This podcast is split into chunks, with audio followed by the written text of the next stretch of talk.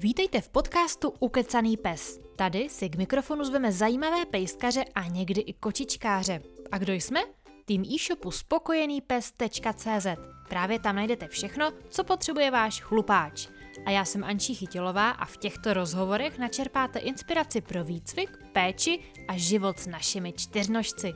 Dnešním hostem je Kateřina Kašparová, šéf-redaktorka časopisu Hav a Mňau, která také vede azyl pro psy a kočky a pomáhá bulíkům v nouzi. Katka je ale taky bývalá televizní reportérka a milovnice pokru a osobní svobody. A tak bude dnešní rozhovor hodně pestrý a výživný. Přejeme příjemný poslech.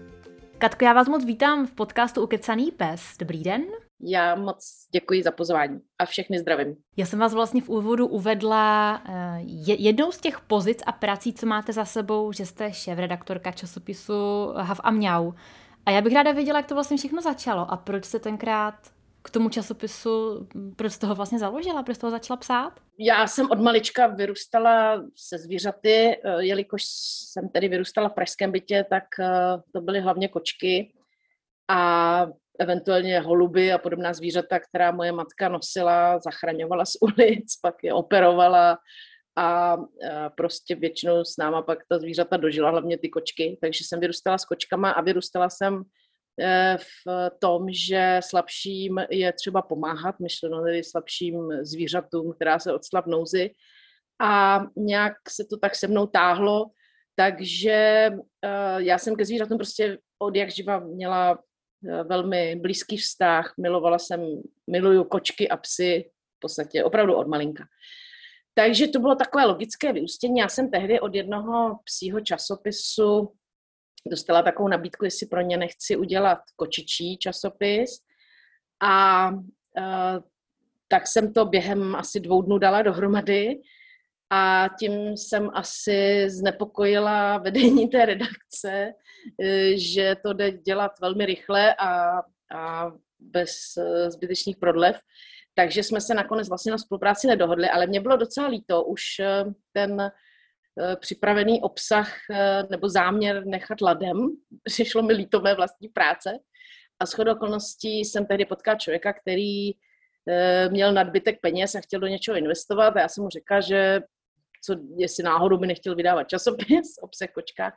No a vydali jsme první číslo a, a pak jsme se nepohodli na dalších věcech.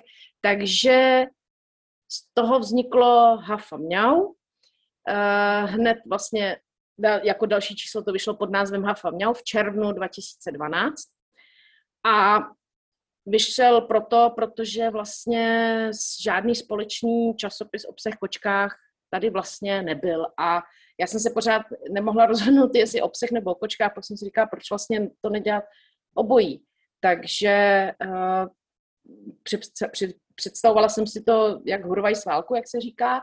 Říkala jsem si, budu tak půl roku to dotovat a pak to snad začne žít eh, vlastním životem. Takže těch půl roku trvalo asi tři a půl roku, protože jsem vůbec neměla sprintem zkušenost ale dělala jsem to značení a hlavně eh, jsem měla jinou práci, která mi umožnila do toho skutečně ty peníze investovat. A řekněme, těch prvních tři a půl roku to teda bylo hodně krušný, to furt prostě ty peníze mizely v černé díře, eh, která se jmenuje tiskárna a, a grafici a tak dále, že jo, to jsou takové ty náklady, bez kterých se to neobejde. No a a pak uh, se to konečně postavilo na vlastní nohy, našla jsem si třeba taky trošku levnější tiskárnu a tak dále.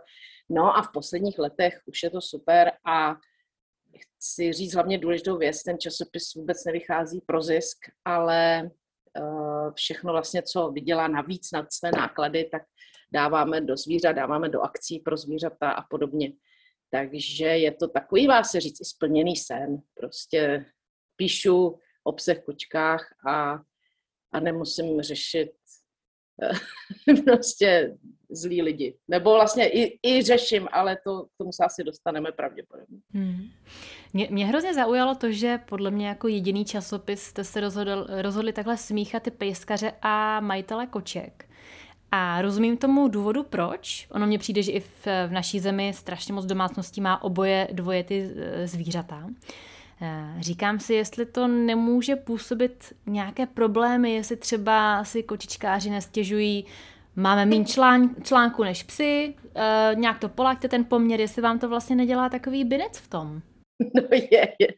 Zrovna včera přišel mail od velice milého našeho čtenáře, dlouholetý předplatitel, eh, který mi jako velmi hezky mi to napsal, ale vyčet mi, že z Haftňau je spíš hav a podobně. Eh, některým pejskařům zase přijde, že v těch kočkách je tam příliš mnoho.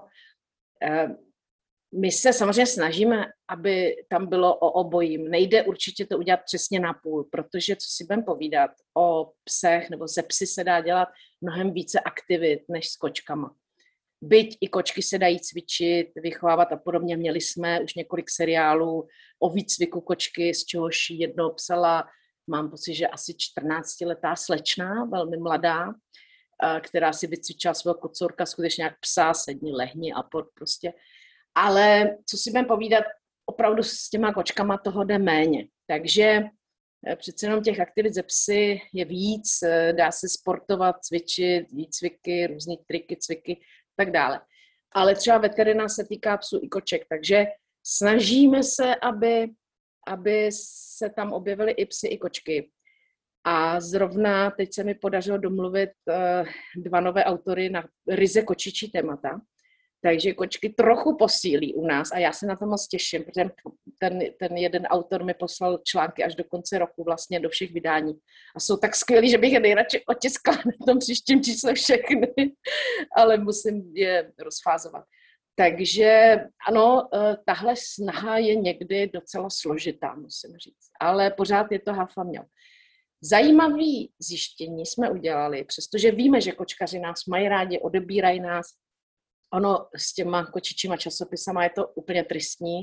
Mám pocit, že vychází dneska už jenom jeden, Bůh jestli, jestli to přežili. Těch psích přece jenom je trochu víc. A takže kočkaři nás čtou, ale jakmile dáme na titul kočku, tak je propad v prodeji minimálně o nějakých 10, klidně i 20% To je zajímavý. Prostě časopis s kočkou na titulu nejde tolik na odbyt, přesto ty kočkaři nás čtou. Já tomu nerozumím, prostě, jak, jak je to možné. Takže snažíme se dávat třeba i kočku ze psem, ale vždycky tam prostě ten pes musí být, protože jinak uh, zbytečně, uh, zbytečně prostě se připravujeme o čtenáře. Je to zajímavý, ale je to tak. Katko, mě napadá, jestli byste nám mohla prozradit aspoň o čem ty články budou tematicky. Je to úžasný.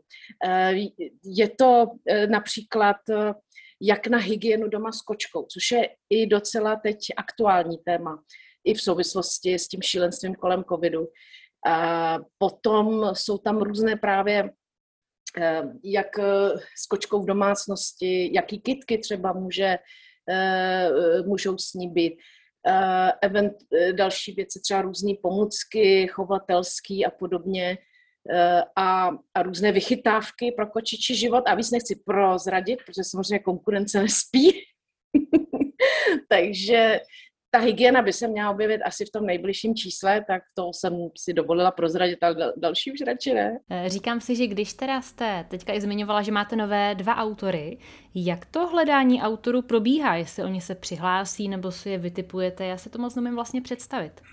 Jedna, jedna autorka, eh, to je chovatelka eh, Koček, která pro nás, nebo s kterou jsme představili plemeno Devon Rex teď v aktuálním čísle.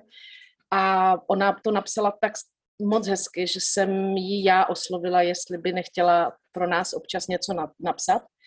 A druhý autor v podstatě my jsme jednali úplně o něčem jiném, to je, řekněme, obchodní partner jistého produktu, a já jsem zjistila, že on píše blog o kočkách a že píše opravdu krásný blog. Takže taková jakoby náhoda, ale náhody samozřejmě neexistují, to víme. Jak to pak vlastně je, když máte tu partu autorů, jak to celé číslo pak dáváte dohromady? No, já jsem člověk, který je eh, z let z čeho okamžitě poměrně nadšený, takže vidím někde uh, nějakou myšlenku nebo vidím, jak někde něco napsal, někdo zají, něco zajímavého, a říkám si, ježiš, no to bychom mohli hned napsat. Nebo mě sami, eh, sami lidi píšou typy, eh, co by se dalo, jak by se dalo, nabízejí svoje aktivity. A a já to všechno schraňuji, hned jim, hned jim říkám, ať mi, ať mi to napíšou, nebo že jim pošlu otázky. Eh, třeba na facebookových skupinách se diskutuje o zajímavých věcech, takže hned ty lidi oslavují, jestli můžu poslat otázky. No a takhle se to, mi to všechno slejzá v tom mailu. A pak eh, zhruba měsíc předtím, než ten časopis má výjít, tak, eh, tak to začnu dávat dohromady, zjistím, že to, mám, že to mám tak na několik vydání tak pak začne samozřejmě ta nepříjemná část, a kdy musím selektovat, co tam dám, co tam nedám. Naopak většinou u autorů pravidelných rubrik musím je dost často uhánět, aby mi už ty články dodali, protože samozřejmě každý máme své, uh, své starosti, své aktivity a, a ne vždycky je čas, takže uh, něčeho mám přetlak a něčeho naopak mám nedostatek, takže to tak jako dost uháním. Já vím, že v redakcích měsíčníku, a my jsme dokonce dvouměsíční, se pracuje s velkým předstihem. Ale já jsem duší zpravodaj, já jsem byla reportérka uh, zpravodajství dlouho, několik let a je to prostě ve mně, takže já dělám, já jsem vždycky říkala, že dělám tu reportáž a teď to platí o tom časopise přesně tak dlouho, kolik na to mám času. Takže mám-li na reportáž pět minut, udělám ji za pět minut, mám-li na ní měsíc, dělám ji měsíc a dělám ji samozřejmě ten poslední den v tom měsíci. To je prostě, každý jsme hold jiný, no někdo má to krásně nalinkovaný a naplánovaný a, a já to tvořím takhle spíš tak jako dost aktuálně to tvořím. Já si i říkám, jestli eh, jste nepřemýšlela nad tím, když jste duší ta zpravodajka a reagujete na aktuální dění, tak jestli jste si někdy neříkala mm, třeba poposunout Hav a Mňau do onlineu, kde to je prostě hned? Eh, my samozřejmě jsme i na webu, máme web, poměrně hojně navštěvovaný. Já když jsem viděla ta čísla, tak mě to docela překvapilo na to, jak eh, v mých očích málo se tomu věnuju, eh, že určitě by si zasloužilo aktualizovat častěji, takže trošku víc eh, chceme věnovat pozornost i tomu webu. A, a samozřejmě jsme i na Facebooku, kde jsme sbírali ty fanoušky skutečně poctivě od jednoho, od toho prvního a dneska už jich máme skoro 11 tisíc a já jsem hrozně hrdá na to, že jsou to skutečně majitele psů a koček, jsou to lidi, které zajímá ta naše problematika. Já jsem nikdy moc nepochopila firmy, které nakupují fanoušky a teď oni si koupí 10 tisíc nebo 100 tisíc fanoušků, ale k čemu jim ty lidi jsou, když je nezajímá to, co ta firma dělá. Takže já jdu radši cestou zdlouhavější, ale poctivou a ti lidi s námi diskutují a když tam dáme nějaké téma, tak o něm bouřlivě diskutují a e, vyměňují si názory, když tam dáme něco legračního, tak přidávají své fotky a zase tam opět hledám tu inspiraci a, a kolikrát vznikl článek i z toho, co prostě se událo na našem Facebooku. Takže myslím si, že ten Facebook tohle uspokojuje docela, uh, docela plnou měrou zatím.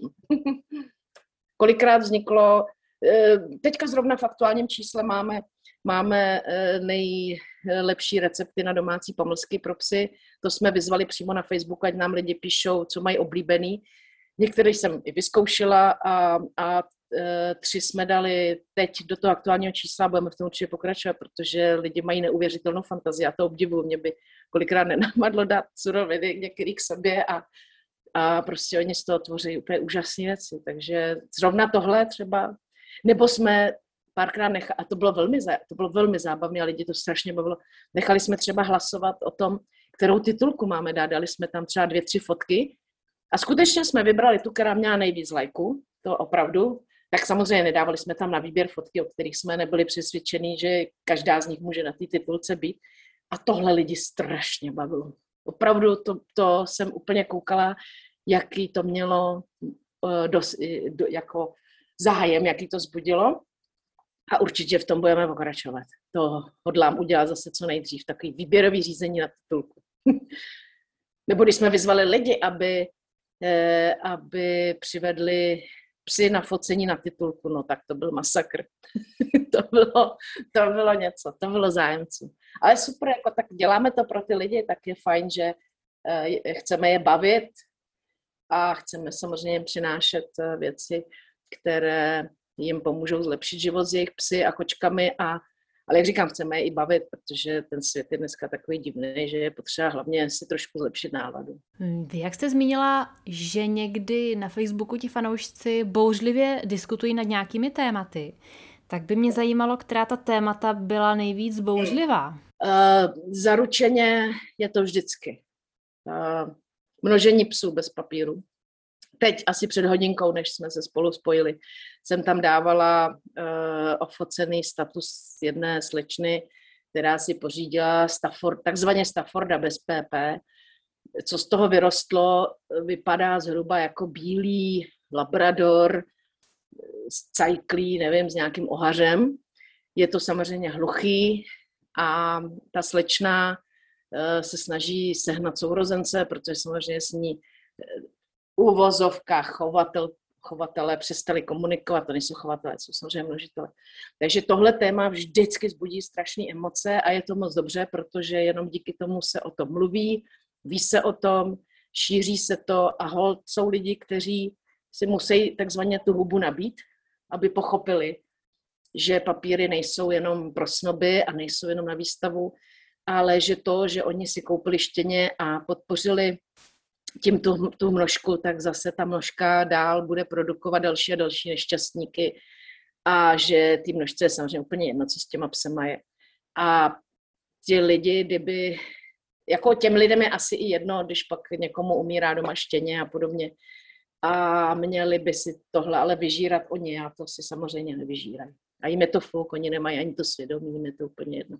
Takže tohle zaručeně. No a potom samozřejmě nedávný případ napadení psa dítě, eh, dítě pes napadl dítě a to jsou samozřejmě velký vášně, že jo, protože neználci pak eh, nadávají na takzvaný bojový plemena a podobně. Takže to je další téma, takový velmi výbušný. My jsme se hodně angažovali v tom, když podporovali jsme, velmi jsme podporovali iniciativu Podporujeme jeden metr SK před lety, když na Slovensku zakazovali určitá plemena a hrozně moc proti tomu budeme bojovat tady, protože to je cesta do pekel, to prostě není řešení problému. Hmm. Jak vlastně ten boj, ta snaha o změnu takové situace vypadá v těch konkrétních krocích? Co vlastně s tím můžete udělat? No, uh, já jsem přítel osvěty, já nejsem přítel zákazů, regulací, prostě nařizování a podobně. Vždycky říkám, že vraždit je taky zakázáno a vraždí se, prostě jenom zákaz nic nevyřeší. Stejně tak, jako když poslanci před volbami, aby nachytali pár eh, hodných duší, které jim uvěřili, tak eh, schválili povinné čipování. No, my jsme se jim snažili ze všech stran, myslím tím my, nejrůznější organizace a lidi, kteří do toho vidíme, třeba nadace na ochranu zvířat se taky strašně snaží s nimi komunikovat a podobně. Opravdu oficiální, řekněme, velké organizace, i drobní ochranáři zvířat jsme se jim snažili vysvětlit, že samotný čip nic neřeší. No, schválili paskvil, samozřejmě podle toho to vypadá, takže eh, když už, když už se najde pes a má aspoň čip, tak samozřejmě není registrovaný, takže to je úplně k ničemu. Ale to jsem trochu odbočila. E, jak říkám, nejsem přítel zákazu, já jsem přítel hlavně osvěty a toho, že ten člověk musí pochopit, e, proč má něco nějak dělat nebo nemá to samé třeba u kožešinových zvířat. Jo, prostě já radši do cestu a vysvětluju, že v třetím tisíciletí jen úplná blbka nosí pravou kožešinu, ale tady se šlo cestou zase populárního kroku zákaz. No, ty hloupí ženský, co to chtějí nosit, tak si to stejně koupí. Akorát, že ten chov se přesunul do zemí, kde nebyly takové regulace a takové dohlížení na ten chov jako u nás. Takže ta zvířata se chovají v Číně, v Rumunsku a jistě si každý umíme představit, jak to tam asi probíhá že tam je to úplně bez nějakých regulí, jak se zachází zrovna v Číně, třeba se zvířatama, to vidíme každoročně na různých záběrech z těch jejich festivalů psího masa a podobně. Takže eh, a zasmála jsem se tomu na začátku té vaší otázky, nikoli vaší otázce, ale tomu, tomu tématu proto, protože s první osvětou jsem začala v roce, eh, nebo po roce 90, to už je skutečně 30 let zpátky, to je strašný. A byly to tehdy kastrace bezprizorních koček. A to bylo tehdy úplně sprostý slovo. To vůbec lidi nevěděli, o čem je řeč. Většinou prostě na nás pomalu házeli kameny, když jsme se to snažili tenkrát šířit. My, co jsme to považovali za důležitý. No a dneska už, dneska už každý dávno ví, co je to kastrace, že je to nejlepší prevence množení a tak dále. Takže ona, ta osvěta funguje, akorát je strašně na dlouhou trať běh, strašně na dlouhou trať. Je to delší, ale je to mnohem účinnější než nějaký blbý zákaz. Podle mě, je to můj názor. Mně přijde, že vlastně ta osvěta totiž má za úkol, nebo apeluje na nějakou změnu hodnot, nebo na růst nějakého svědomí, zatímco zákaz něco oficiálně zakáže a vznikne tam prostor pro šedou zónu a černý trh. Přesně tak. Mě to v podstatě ale vede i k otázce, když se teda začínáme bavit o nějakých hodnotách nebo přístupu hmm. k zodpovědnosti, svobodě, tak jak to vlastně máte vy. Jaký máte ten hodnotový žebříček, co je pro vás v životě důležité a z toho podle mě pak eh, i vylezají ty témata, které máte hm, potřebu jako os, o, eh, o, osvětlit, nějak za ně zabojovat. Tak jak, jak to máte vy? Co je pro vás důležité? Já mám takový uh, celoživotní moto, ale opravdu strašně let, a ke kterému jsem si došla právě někdy v průběhu polo, první poloviny 90. let, když jsem se začala hodně angažovat v útulcích a podobně. A to moto zní, kdo zachránil jeden život, zachránil svět. Je to vlastně z Talmudu, ale to není podstatné. Podstatné je smysl toho sdělení. Protože já, když jsem tehdy sledovala lidi, co nosí krmení třeba do těch kočičích útulků, nebo do toho našeho, tak eh, oni třeba říkali, já se omlouvám, já nesu jenom, jenom pět konzerv, já nesu jenom jednu, já prostě navíc nemám. Já bych si nejradši vzal všechny kočky na světě, ale nemůžu. Ale nejde o to, nikdo z nás si nemůže vzít všechny, eh, všechny opuštěné kočky nebo všechny opuštěné psy. Ale když já donesu jednu konzervu do útulku, tak ano, je to jakoby jedna konzerva, ale když to udělá tisíc lidí, tak už je to tisíc konzerv. A v tomhle já vidím tu sílu. A tady od jak živa eh, ta ochrana zvířat a pomoc zvířatům v nouzi stojí přesně na těch lidech, kteří si odtrhnou od huby takzvaně a donesou tu jednu konzervu, ten jeden pytli granulí, nebo si vezmou tu jednu kočku, postarají se, nebo krmičky venku, krmějí venkovky, venkovní kočky. A přesně na těchto lidech to stojí obrovská firma, která má miliardové zisky, nikdy uh, nepošle na pomoc uh, zrovna těm zvířatům nouzi tolik, jako prostě chudák babička, která díky tomu bude jíst tři dny housky, ale takovýhle lidi pomáhají. A je to na jednu stranu dojemný a na jednu stranu je to vlastně strašně hezký, že to, že to prostě funguje a, a v tomhle já patřu tu, tu hodnotu prostě uh, je naprosto nepopsatelný po, pocit, když uh, se ujmete zvířete v nouzi, teď ho nějakým způsobem dáte dohromady a on si ho pak někdo vezme a, a, a až do konce života se o něj stará. A to je, to je tak něco nepopsatelného, že tomu se fakt eh, jen tak něco nevyrovná. To se musí zažít. Mně se i líbilo, jak jste na začátku při té mojí první otázce zmiňovala, že vaše maminka byla taková záchranářka. No. A já jsem taky vyrostla taky v rodině, kde jsme zachraňovali psy, ptáčátka, kočky, všechno, všechno jsme vždycky seškrábli z ulice a, a vypaplali. A já vidím, a teď mi to i potvrzujete vy v tomhle rozhovoru, že vlastně se to přenáší, jak Přesně. kdyby to dítě si nasaje takový soucit těch rodičů a je to pro něho, pro to dítě, pro toho nového dospělého člověka vlastně nějaký formát a vzorec. A jak vlastně tady o tom teď mluvíme, tak si říkám, jestli by šlo ještě nějak podpořit eh, vedení k soucitu u dětí, hodina soucitu prostě ve škole. Já vím, že ti rodiče jsou tam asi hlavní, ale jak to třeba, jestli vás nenapadá, jak by se to dalo ještě podpořit protože tam si myslím, že by bylo super to vlastně začít nějak, aby tam to jako vyrostlo. Úplně mi čtete myšlenky. Tohle já jsem hrozně let řešila, že by bylo naprosto skvělé něco takového zavést, pokud možno těm nejmenším ročníkům, protože tam se to tvoří. A jste říká hrozně důležitou věc, eh, přesně to, v čem člověk vyrůstá, tak to si nese. A, a dítě, které vyrůstá v, k lásce ke zvířatům a k, v určitém respektu k ním a v tom, že se neubližuje slabším, a, nebo neubližuje se prostě vůbec bezdůvodně nikomu, tak eh, takový dítě prostě pak nepůjde a nebude, nebude týrat, pokud samozřejmě se nechytne v blbým věku nějaký blbý party a podobně. Ale ta pravděpodobnost je tam pořád, pořád méně, jako nižší než u člověka, který, který vůbec tyhle základy nemá. Proto já třeba strašně nemám ráda případy, kdy se narodí dítě, že jo, a teď najednou se zjistí, že jsou všichni alergicky a šup, kočka nebo pes jde z domu. Já už těmhle lidem jsem velmi nediplomatická a velmi ošklivě eh, to s nimi řeším. Zejména pak, když eh, se nejedná třeba o mimino, ale jedná se o tři, čtyř, pětiletý dítě, který vidí, že eh, ten pejsik, co nám nevyhovuje, tak šup s ním pryč. Tak vždycky říkám, no tak jednou se ten rodič dočká toho, že šup a půjde do, do nějakého domova Eh, taky bude vykopnut a pak mu to třeba dojde, ale už bude pozdě, protože mezi tím vychová sobce, který eh, si nebude vážit eh, života a nebude prostě respektovat to, že si jednou někoho ujal a hol to s ním musí nějakým způsobem vydržet dál. Tak dítě taky člověk nevyhodí z domu Eh, nebo já nevím, batole pětiletí nevyhodíte z domu jen protože jste přišla o práci, že jo. Ale zajímavý je, že toho psa klidně lidi vemou a vykopnou, že jo, neřeší to prostě.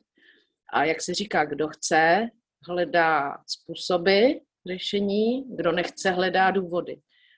Takže proto tolik eh, vyhozených psů kvůli takzvaně alergii, nebo stěhujeme se a nemůžeme ho mít sebou já rozumím tomu, že se můžou stát nejrůznější věci, ale, ale já věřím tomu, že v 99% to má, to má jiný řešení, než to, že se zbavím prostě psa. Říkám, jsou situace, kdy je to neřešitelný. Ehm, prostě umře psovi páníček, rodina není schopná se postarat, protože prostě ho třeba nezvládne, byl na něj vázaný příliš a nikoho jiného neposlouchá. Jo, prostě ne, neříkám, že je to vždycky, ale v drtivé většině případů to řešení se dá najít určitě jiný, než že pes musí prostě z domu. Jo. Kolikrát lidi prostě schrámnou dědictví a kočku vykopnou. Že? Tak jako takovým já rovnou říkám, jo, takže ale dědictví se vám hodí, že? Po babičce, baráček a chudá kočka, jo, a vždycky si říkám, co by ten člověk, po kterém takhle to zvíře zůstane, tomu říkal. Co by jim řekl, kdyby žil a měl možnost jim to jim to říct. To by asi se divil. Já jsem se vás původně chtěla, Katko, zeptat, proč jste eh, se pustila do vedení vlastně azylu eh, pro psy a kočky, což teďka mě ta otázka přijde trochu zbytečná, protože je jasné, že jste nemohla jinak, asi, asi tak bych to řekla. A ráda bych vlastně se o tom eh, dozvěděla víc. Náš spolek se jmenuje Kočičí a psí azyl a v podstatě Máme pod sebou momentálně eh, psí depozitum v Litvínově a kočičí depozitum v Praze. A, ale to není všechno. My hlavně eh, se snažíme eh, schánět peníze a hmotné dary a distribuujeme těm útulkům, které takové schopnosti nemají a ne každý prostě dokáže sehnat tolik peněz a tolik eh, hmotného zázemí, jako se to díky bohu daří třeba mně. Eh, právě třeba i díky časopisu, protože máme třeba inzerenty, tak ehm, se jich třeba zeptám, jestli by nemohli dát něco na útulek a tak dále. Ehm, díky mému působení v médiích mě lidi znají, takže když je potřeba vybrat na zraněné zvíře a požádám třeba na Facebooku tak eh, protože jsme důvěryhodný a velmi transparentní spolek, tak lidi nemají problém nám svěřit peníze, protože vědí a mohou si kdykoliv pohledem na účet ověřit, co se s jejich penězi děje. Eh, já dbám důsledně od samého začátku na naprostou otevřenost, průhlednost, takže každý, kdo se koukne, vidí, kdyby kdokoliv byl nespokojený s tím, jak se s penězma naložilo, okamžitě mu samozřejmě dar vrátíme a to musím říct, že za celých 16 let, co náš spolek existuje, se nikdy nestalo, takže asi to neděláme úplně špatně. A uh, mám prostě kliku v tom, že uh, asi to umím i zorganizovat a, a jsem strašně ráda a nesmírně si ty důvěry vážím, že nám lidi věří. Takže můžeme díky tomu pomáhat eh, těm, které ty možnosti nemají. Zejména třeba hodně mimo pražské útulky, eh, nevědí, jak na to, potácejí se v problémech, tak eh, jim pomáháme proplatit veterinu třeba nebo zorganizovat kastrační program a podobně. A samotná odnož našeho spolku je, jsou bulíci v nouzi, eh, protože to je takový specifický okruh psů, kterým se pomáhá velmi těžko. Většinou, když se takový pes odstne v nouzi, tak je velmi skažený a tím pádem je velmi nebezpečný svému okolí protože byť víme, jaký jsou to miláčci a jak jsou prostě zlatý a hodný, tak ehm, ty zuby mají opravdu velký a eh, pokud takového psa zkazíte, tak eh, je to cesta do pekel a může vzniknout velmi nebezpečná situace. Takže takového psa si nemůže vzít do dočasky každý, už vůbec ne třeba s dětma, s jinými psy a podobně. Takže snažím se vybudovat síť lidí, kteří můžou vzít třeba takového psa do dočasky, než mu najdeme vhodný trvalý domov. A pořádáme různé aukce a různé akce, kde sbíráme peníze a máme takový, řekněme, slušný zázemí na to, že můžeme okamžitě pomoct. Dneska, když mi někdo zavolá, že eh, prostě někde se odstnul bolík v nouzi, tak už to umíme docela, docela řešit, umíme mu zaplatit péči, umíme mu zaplatit do časku prostě eh, a podobně. A takže takhle my, my fungujeme. Eh, spolek jako takový není přímo útulek, ale je to zastřešující spolek pro, pro spoustu aktivit a já si myslím, že každý má dělat to, co, to, co umí a já umím věci zorganizovat a umím sehnat na to ty prostředky. A zase jsou lidi, kteří se umějí přímo o ty psy postarat. Já jsem v kontaktu s holkama, který zvládají neskutečně agresivní psy, kteří by jinak bez nich už dávno byli mrtví, utracený a tyhle holky se o ně starají. A já prostě strašně ráda takovýhle lidi pak podpořím eh, tím, že jim pošlu krmení a tak dále. Oni většinou ani nestojí o publicitu, takže já ani nechci moc jmenovat. A, a hlavně jsou to většinou i kontroverzní lidi, takže uh, někdo, někdo by mohl říct, že Maria, vy jste prostě pomohli tyhle. No já prostě mm, to vidím podle svého a, a pomáháme tam, kde, tam, kde to vidíme důležité. Jak říkám, a znova říkám, eh, na transparentním účtu je přesně vidět, co se kam platí a komu, kdyby někomu vadilo, klidně mu ty peníze vrátím, ale nestalo se za 16 let. My, eh, Kočiči a psi azyl existuje od roku 2004, takže to už je dokonce ještě, to je strašně, já už ani počítat, to je 17 let vlastně už to, už to bude, no, nebo bylo. Takže uh, takhle my fungujeme, no. Mně to zní tak, že vlastně máte vyladěné procesy, že to je nějaké eh, takové docela komplexní know-how eh, a opravdu se tam opíráte o to, co vám jde. Povedlo se vám třeba za těch 16-17 let to někoho naučit, někomu to předat? Povedlo se mi určitě třeba navázat báječnou spolupráci s Niky Markovou, která vede eh, depozitum v Litvínově. Je to strašně šikovná eh, mladá paní, já, já jsem jako Jiří Slečná, ale je to mladá paní, která je velmi schopná a uh, myslím si, že prostě do toho rozjezdu, nebo ona, ona nějakým způsobem částečně fungovala už předtím, ale uh, myslím si, že do toho rozjezdu třeba by neměla, ne, neměla takové možnosti a, a, a trvalo by to třeba díl. Dneska má kotce, má útule, který funguje, a hodně právě taky bere i eh, problémový bulpsy, eh, umí s nimi, pracuje s nimi úplně, úplně senzačně. Já teda obecně ráda, strašně ráda spolupracuji s mladými lidmi, protože mají spoustu energie a mají nový vidění světa a mně se to líbí. A mně se líbí, že přinášejí nové nápady, nové možnosti. E, já třeba strašně obdivuju, jakým způsobem funguje DocPoint. Podle mě jeden z nejlepších e, útulků v zemi. A a já znám ty lidi vlastně ještě z doby, kdy, kdy vůbec to, ten spolek, tehdy združení zakládali a jsem strašně ráda uh, za to, jak to vedou a podle mě to je vzor toho, jak má fungovat spolek a útulek.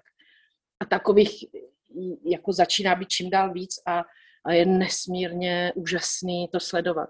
Jo, protože ty, ty starý lidi, kteří dřív eh, to vedli, tak měli nějaké svoje postupy a mně se, mně se ty mladí jako líbí víc. No. To přijde, to přijde, že to vedou líp. No. A, a dokázala byste říct, v čem, v čem je ta změna? Co mají vlastně v sobě jinak a pak to navenek udělá uh, dobrou dočasku i pro problémového psa, dobrý útulek? Uh, obec, obecně, co, uh, co dělají jinak ty, uh, jestli chápu správně, co dělají jako jinak ty, který, který to vedou, nebo ty mladí, uh, no určitě uh, ty různé nové způsoby třeba fundraisingu nebo komunikace s podporovateli nebo vůbec vedení, eh, vedení útulku, eh, organizování venčení v útulcích, to třeba dřív vůbec nebylo, že jo. A, a vůbec prostě nový svěží vítr, že jsou nový způsoby komunikace, a co si budeme povídat, já jako pochopitelně jsem na Facebooku, podobně jsem i na Twitteru, kde jsem nebyla už asi pět let, a ale tyhle, tyhle o Instagramu ani nemluvím. Mě to prostě nebaví, ale ty mladí lidi to baví, jsou na těch sítích a, eh, a tam, tam zase probíhá ta komunikace jinak a já teda musím říct, že třeba až někdy zírám, jak je konkrétně ten Facebook zázračný eh, v tom, když se, já nevím, ztratí pes a teď se prostě rozšíří a a díky tomu se najde páníček, nebo opačně najde se ten ztracený pes. A při hledání domova uh, uh, psům a kočkám v futulcích je to neskutečná pomoc, ale neskutečná. My jsme v 90. letech byli odkázaní akorát na umistěvací výstavy, které jsme tehdy dělali. A je pravda, že třeba tehdy jsme jako útulek umístili třeba na takové výstavě 100 koček. Dneska, když dělám umistěvací výstavu, tak se umístí Eh, třeba jich 10, 20, jo, a je to považovaný za nesmírný úspěch.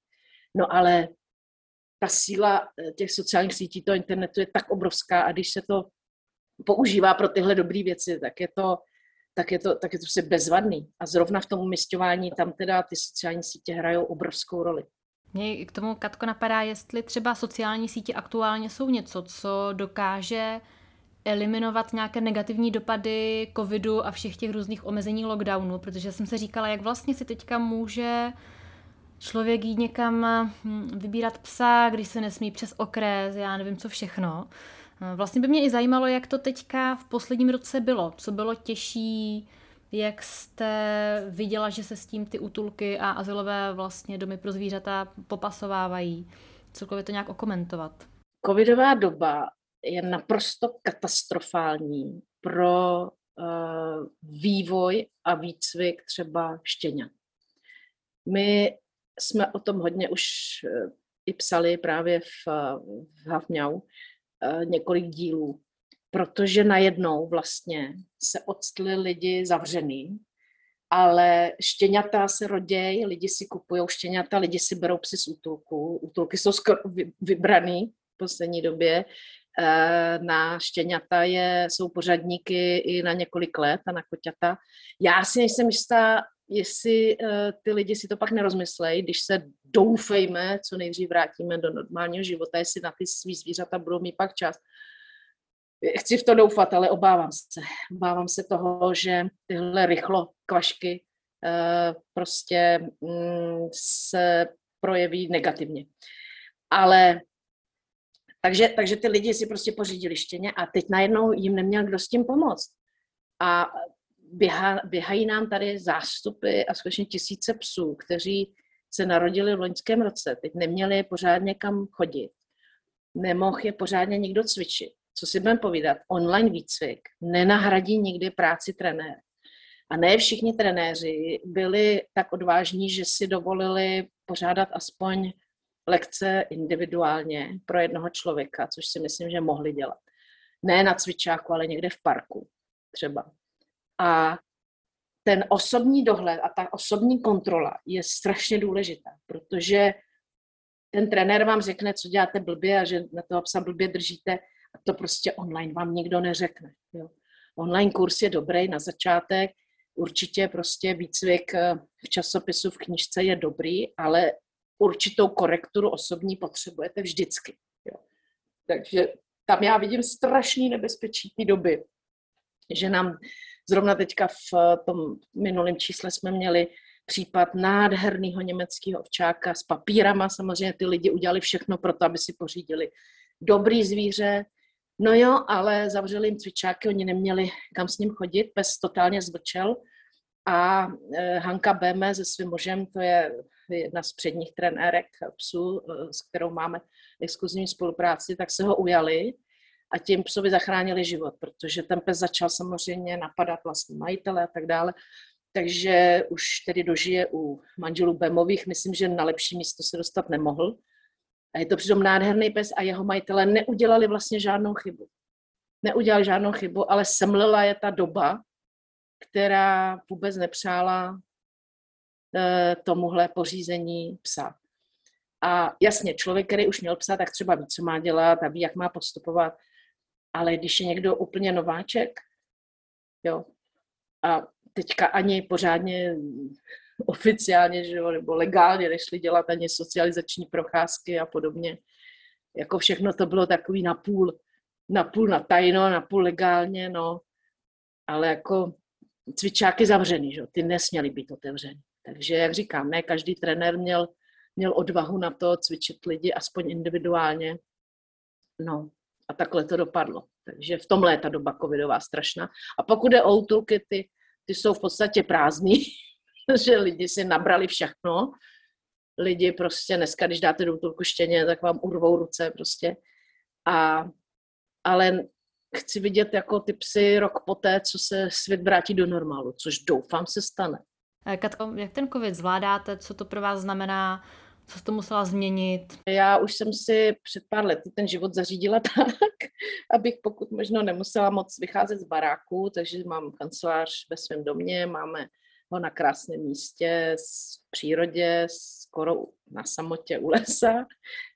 Mám psy, mám, mám kocoury a uh, snažím se žít tak, abych uh, si to tady užila. Takže já vždycky říkám, nekoupila jsem si barák proto, abych jezdila kam do nějaké kanceláře do Prahy nebo kam. Takže třeba jednou, dvakrát do týdne po zkuskách vyrazím, to ano, ale uh, snažím se co nejvíc, co nejvíc si to tady užít. A i s těmi psy, protože jejich čas je zde omezen, stejně jako náš, ale ten je jich ještě víc. Takže užít si vůbec tu rodinu mojí, do které ty, ta zvířata patří naprosto eh, jednoznačně, tak co nejvíc to jde. Takže pro mě osobně se v podstatě nic nezměnilo, dá se říct. Kromě toho, že nemůžu chodit na, na živý pokrový turnaje, ale tak to se dá hrát online, to je taková moje osobní prostě obří záliba, ale tak prostě to, to holce nedá nic. Já spíše mi líto těch lidí, kteří tam byli zaměstnaní a kteří tím ze dne na den přišli prostě o výdělky. Takže mně osobně se vlastně nestalo nic, když si odmyslím, že samozřejmě pár inzerentů eh, couvlo, zkrachovalo, eh, zaleklo se rizik, takže, ale zase přišli jiní, takže i z tohohle hlediska docela jako v pohodě. Ale eh, já vnímám to tak, že pro, spoustu, pro strašnou spoustu lidí je to naprosto šílená šílená doba, kdy celá rodina je zavřená někde v 20-patrovém paneláku, všude prostě je hluk, řev, nikdo nikam nesmí, oni nesmí ani na tu svoji chatu jet a mně to přijde prostě děsivý. Stejně tak mi přijde děsivý eh, to, že děti, dětem je upřený vzdělání, že nemůžou, a je hlavně ten hlavně kontakt s jejich vrstevníky, Protože pro mě rok života není taková změna, jako jestli je tomu děti 7 nebo 8 let, nebo 10, 11. Nedej bože 16. Pane bože, já si nevím představit, že bych v 16 byla rok zavřená a nemohla prostě za kámošema, nemohli jsme prostě trajdat venku a dělat blbosti, který prostě k tomu věku patří. Ten, ten, ten čas už nám nikdo nevrátí. Prostě už nikdy nebude loni v Dubnu, už nikdy nebude, už, ne, už nikdy nebude včerejší den, a, a ten čas tak strašně letí a, a zatím místo toho, aby eh, se, se chránili ti, kteří se chránit mají, tak se tady likviduje, totálně se tady likvidují prostě lidi, kteří to celý živí. Ta střední třída likvidují, nesmí pracovat, je zakázáno, eh, za, krachujou eh, a likviduje se naše budoucnost, likvidují se děti. Ti lidi, kteří si myslí přesně to opačný než já, jako kdyby měli pocit, že před covidem jsme byli nesmrtelní, že před covidem nebyly nemoci, že nikdo neumíral. Tak já pak říkám, tak jak je možné, že mě rodiče umřeli už dávno před covidem. Jo? A jako, jak je možné, že lidi byli nemocní a, jak, jo, a mám pocit, že, těm, že, že, že ty lidi mají nějaký klapky na očích, na uších. Poslouchají pouze ten strach, to strašení a, a jsou tomu úplně, uh, jsou tím úplně paralizovaní. Když to vezmu takhle, moje babička se narodila v roce 1900 přesně. Takže zažila španělskou chřipku, uh, přežila jí, ne, bohužel si už nemůžu zeptat, jestli ji onemocněla nebo ne, ale tehdy to byla nemoc, kdy skutečně každý, kdo to dostal, tak v podstatě zemřel, kromě dětí. Ty se, ty se vždycky uzdravili, drtivá většina. Byl moc hezký dokument nedávno v televizi na, na toto téma. A uh, prostě tady ta, ta smrtnost není až tak šílená, jak byla zrovna u té španělské čipky. A lidi jsou jak vystřelený z praku. Lidi úplně přestali racionálně uvažovat, přestali prostě přemýšlet, přestali používat takzvaný selský rozum. Začali na sebe lejt litry a litry eh, dezinfekce a začali se pomalu balit do igelitových pytlů. A mně někdy přijde, že, nebo mně to tak připadá, že se tím připravují o tu imunitu, o vlastní imunitu, která může jaksi je naopak ochránit. Jeden z minulých hostů v tomhle podcastu byl Pavel Košek, agiliták, a my jsme se bavili o tom, že mezi agilitáky i pejskaři eh, vlastně vznikla vlna takového eh, nadšení do otužování a že agilitáci skákali přes, přes zimu do vod, Wim Hof metoda, takže to se mi hrozně líbilo, že v něčem jsem si i říkala, že možná jak my pejskaři jsme zvyklí chodit venku v v té hlíně, v bahně, v dešti, třikrát denně jdeme ven, eh, není mhm. jako výjimka, tak mně přišlo, že vlastně my jsme něčem, v něčem už takový jako zocelení a takový jako na, narežimovaní, tak eh, mně se vlastně ten rozhovor hrozně s ním líbil, protože tam to, eh, to bylo také jako optimistické. Jsem se chtěla zeptat, jako, co tak děláte, když vám usnou psy. Netušila jsem, že z vás vylítne něco takového, že, že jste vášnivá hráčka pokru, tak by mě zajímalo, proč to děláte? Co vás na to tak baví? no, eh, to chápu, že to asi zaskočilo. Já to hraju už deset let. Mě k tomu přivedl můj současný chlap. A protože on celoživotně pracoval v kasínu a on, on to hraje opravdu jako celoživotně. A mě to od jak živa fascinovalo. Já jsem na to vždycky koukala v televizi. Vždycky v noci, jak dávali takový ty prostě záznamy. A mě to naprosto fascinovalo a vůbec jsem nechápala, co ty lidi tam dělají. Protože oni tam na sebe tak jako koukají, chvíli na sebe koukají, chvíli na sebe koukají, pak prostě najednou někdo zahodí karty a, a, a teď se rozdá dál a pak zase na sebe koukají. Takže pro nezasvěceného je to taková troška hra bláznů. A nebo z filmů samozřejmě, eh, kde jsou hromady peněz a klíče od auta od jachet, tak to je zase druhý extrém, že když jsem přátelům řekla, že to hraju, tak po mě měli strach, abych nepřišla vodu. No, my, mě to strašně chytlo. Mně se na tom strašně líbí uh, ta psychologická část, protože je to hodně o pozorování lidí a uh, je to hodně o logické myšlení.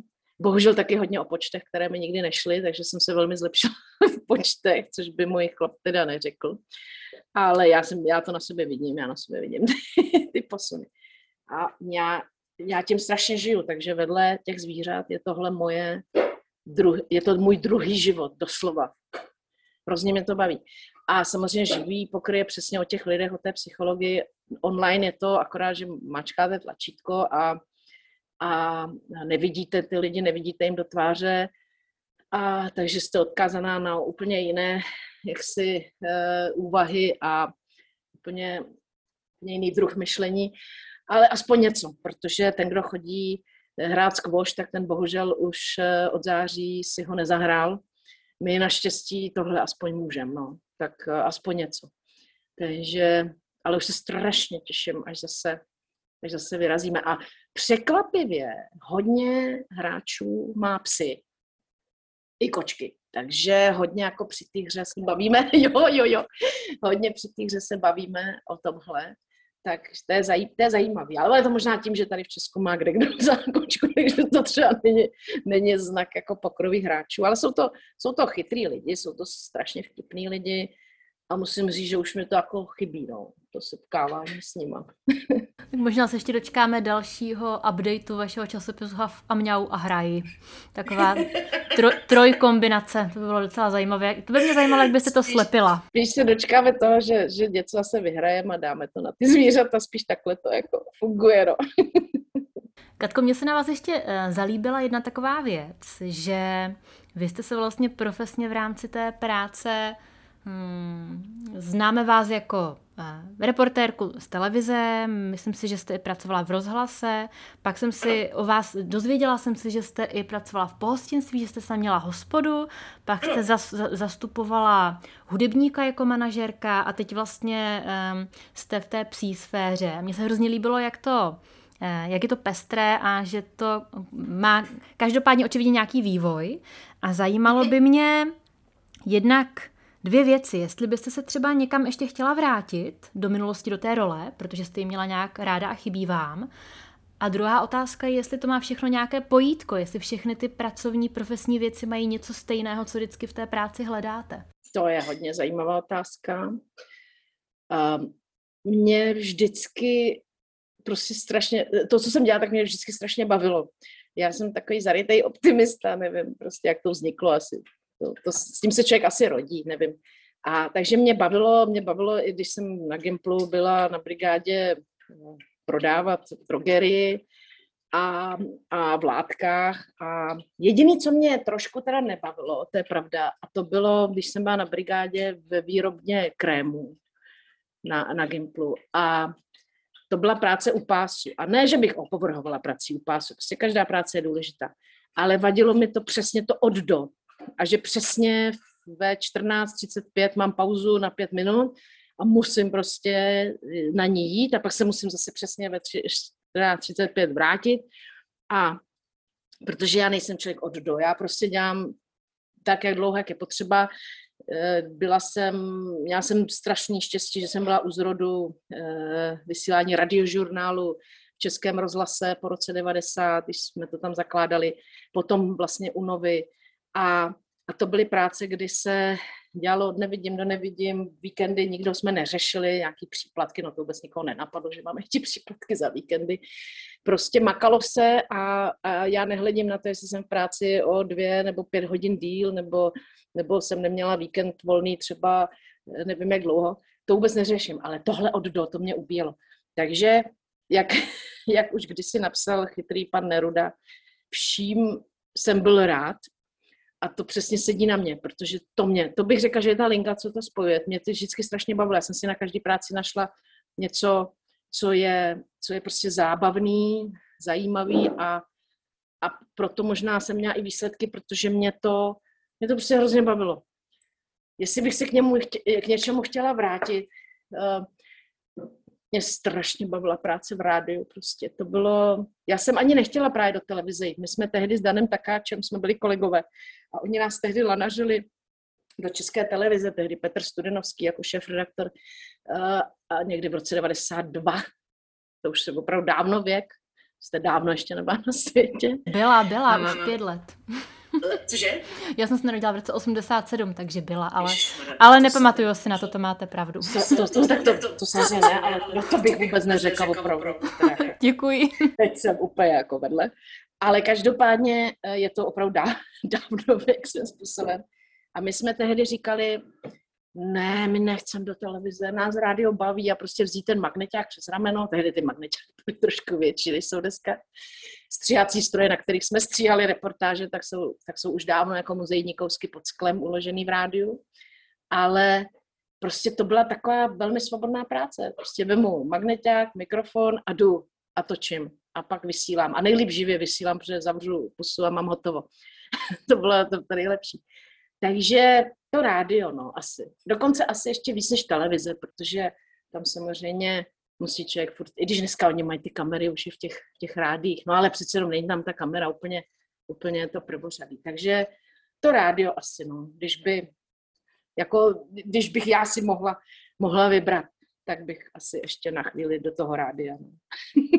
Mně přijde, že teďka už vás dobře známe vlastně po tady té hodince s váma v nějaké roli různých pracovních pozicí, pak v roli um, pejskařky a nějaké ambasadorky důležitých myšlenek, které takhle házíte do placu a edukujete.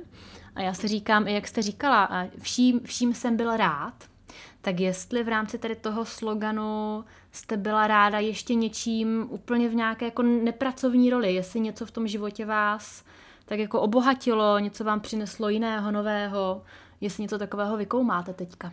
No, mě třeba bavila právě i ta hospoda, to bylo super, prostě točit pivo. Já jsem dokonce chtěla jít na soutěž, na soutěž výčepních, protože jsem byla pišná na to, jak umím natočit pivo. Nebo uh, u stolu s 16 lidma jsem si v hlavě zapamatovala všechny jejich objednávky, jídlo, pití, všechno. A oni na mě tak koukali, říkali, jestli to fakt pamatujete, říkám jo. Protože jsem si prostě vždycky vizualizovala toho člověka, co chtěl. Pak jsem samozřejmě šla dovnitř, tam jsem si to všechno napsala, ale před nima ne. před nima jsem dělala frajerku, jestli to pamatuju. No, nevím, jestli to dneska dala. To mě třeba strašně bavilo. No, eh, spíš eh, nepracovní určitě ty zvířata, ty vás prostě strašně obohatí. A taky, co člověka hodně obohatí a dodá mu opravdu rozlet, je cestování. Mě strašně vzalo za srdce Japonsko, musím říct. Tam prostě, jednak asi, jak je to z dálky, a teď najednou ta, ta Česká republika přes tu půlku země koule se zdá tak strašně mrňava. A najednou vidíte ty starosti, jak jsou vlastně strašně malicherný. A a pak se člověk vrací domů a úplně cítíte tu naježenou atmosféru v té zemi, jak je. Jo, to, každý, to asi každý zažil, když se vrací z dovolený, kde byl 14 dní, bylo to tam v pohodě a teď přistane na té ruzini a najednou úplně cítíte tu deku, která padne. Jsme takový jako zapšklí zbytečně. A, a je hrozně osvěžující jet ven a zjistit, jak ty lidi jsou tam fajn a, a jak nejsou prostě zapšklí a, a nejsou takový zlostný a a to, to já právě vidím taky šanci, teďka ty mladí chudáci nemůžou cestovat, ale tam to já jsem viděla jako velkou šanci, že ty mladí budou právě cestovat a že budou přivážet sem k nám domů tu lepší atmosféru, tu lepší náladu, tu nezapšklost a že nám to sem dovezu a že to tady jako zase začne, no ale když vidíte, co se teďka děje, no, tak hon, honem rychle všechny, všechny pustit ven, ať jedou, ať sbírají zkušenosti a, a ať se nám hlavně vrátí, ať nám to tady zlepší nějak, no. Chci se ještě zeptat, jestli máte nějaké přání, nějaké, co, co byste tak popřála fakt každému psovi, co tady ťapká kdekoliv na planetě, ať je to u nás, v Japonsku, v Německu, co, jako jestli něco takového máte. Ať má ten nejlepší domov, co může mít, ať má pánička, který ho má rád. Ať nikdy nezažije, eh, aby mu někdo ubližoval nebo nějaký týrání a podobně. Aby prostě aby prostě měli ten nejlepší život. Já vám moc děkuji za to přání, budeme si uh, držet palce, jak se to vyplní co nejvíce čtyřnožcům, ať už kočičím nebo psím. Katko, děkuji moc za, za to, že jste byla hostem v dnešním podcastu Ukecaný pes. Ať se vám daří dobře. Moc děkuji a všem ten nejlepší život přeju. Spokojený pes štěká i na Facebooku a Instagramu a na webové boudě spokojenýpes.cz. Tam všude jsme pro vás rádi. Tlapku na to!